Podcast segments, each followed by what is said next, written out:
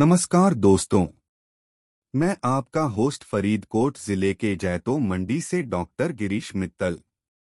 मैं आप सबका स्वागत करता हूँ हमारे पॉडकास्ट शिक्षा सफ़र में। आज बात करेंगे शिक्षा का धुंधला सफ़र के बारे में। शिक्षा हमारे लिए बेहद महत्वपूर्ण है। जैसे आजकल लोग बिज़नेस, डिज़ाइन या टेक्नोलॉजी आदि में करियर बनाना चाहते हैं। इसके लिए उन्हें शिक्षा ज़रूरी होती है।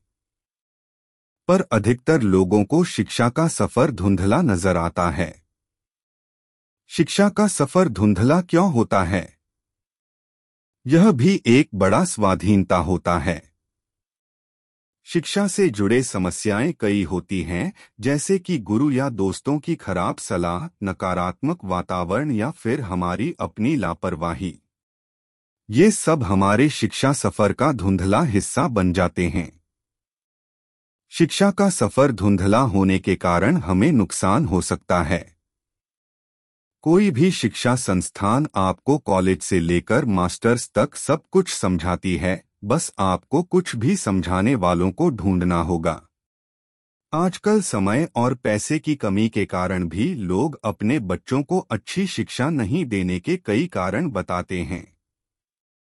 लेकिन अच्छी शिक्षा हमें दो को ही देनी होती है। न तो हमें पैसे, न ही समय बचाना चाहिए। शिक्षा का